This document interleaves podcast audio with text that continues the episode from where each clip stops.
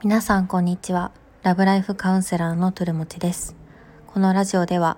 性生活をどう楽しく過ごしていくのか、そんなテーマでお送りします。皆さんいかがお過ごしでしょうか？週明けにいきなり低気圧が来て、すごく眠い一日を過ごしています。昨日はですね、パートナーと一緒にあの嵐の映画を見てきました。いっかいめは私一人でいたんですけど、すごく内容が良くて、まああのふたりとも音楽好きで、まあ、ロックとかも好きなので、まあ、絶対パートナーは好きだなと思ったので誘って一緒に行ってきました。私は元オタクで、まあ、中高と追っかけてしばらくお休みしてたんですけど、休止をきっかけにまたライブ映像などを見ることが多くなって、まあ、実家からとかとかあのライブ映像だったり雑誌とかを引っ張り出してきて見てたりしたら、また熱が戻ってきたので、まあ、映画を見てさらに熱が高まったという感じでした。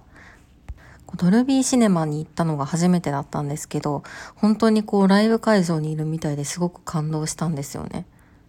土曜日にプロレスを見に行ったんですけど、その時のこう入場曲とかもすごいいいよね、生で聴くといいよねって話をパートナーとしてたんですけど、まあ、プロレスもこの映画館でやってくれないかなっていう風に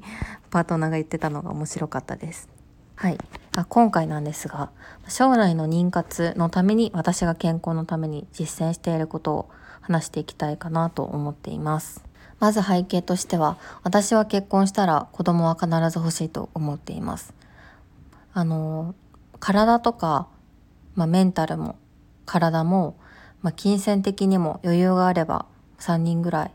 産みたいなと思っています。なので、まあ、今から私がしていることとしては、まあ、婦人科の検診をなるべく受けように受けるようにしているってこと、まあ、数年前に、まあ、子宮頸がんの検診で、まあ、引っかかったことがあって、まあ、それはどうもなかったんですけど、まあ、将来子供を持つためにも、まあ、ちゃんとこう定期的にチェックしておかなきゃなと思うようになりました。それ以外はですね、まあ、普段の生活習慣ってところを気をつけていまして、こうなるべく体を冷やさないような、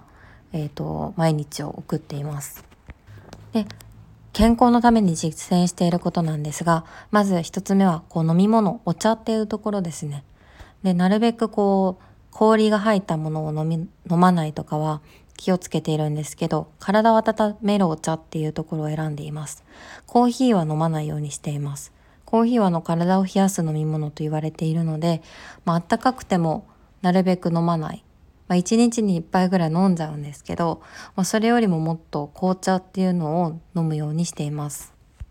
一つ目はえヨギティーっていうのを飲んでいて、あのヨギティーのウーマンズラズベリー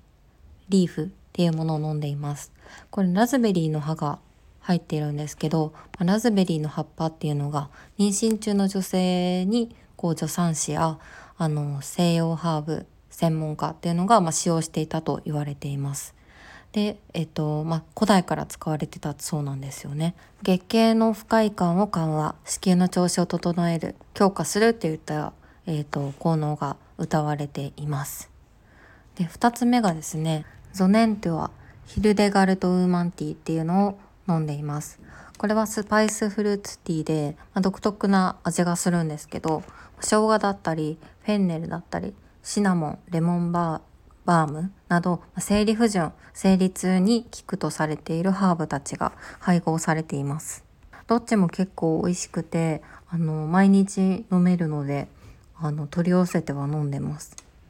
次に入浴剤っていうのも最近あの使うようになりました。というのも、まあ、冷え性っていうところもあるんですけど、冬場は結構体が乾燥して背中のニキビとかデコルテのニキビが気になるので、保湿とこう体を温める作用っていうのをどっちもなんか合わせ持ってるものを使いたいなと思って、今はあのアユーラのナイトリートバスというものをあの人からもらって使ってるんですけど、なかなかいい感じでした。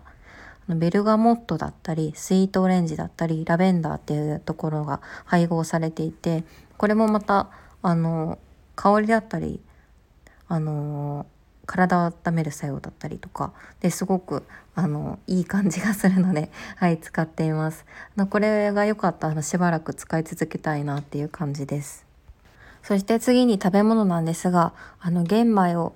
食べるようにしています。一人暮らしをしてからはなかなか食べる機会なかったんですけど、今また取るようにしていまして、寝かせ玄米っていういわゆるっていうメーカーのパックを食べています。いちパックで ひゃくはちじゅうグラム でちょっとずつ食べてます。主食を玄米にするとやっぱりこう白米の時よりも、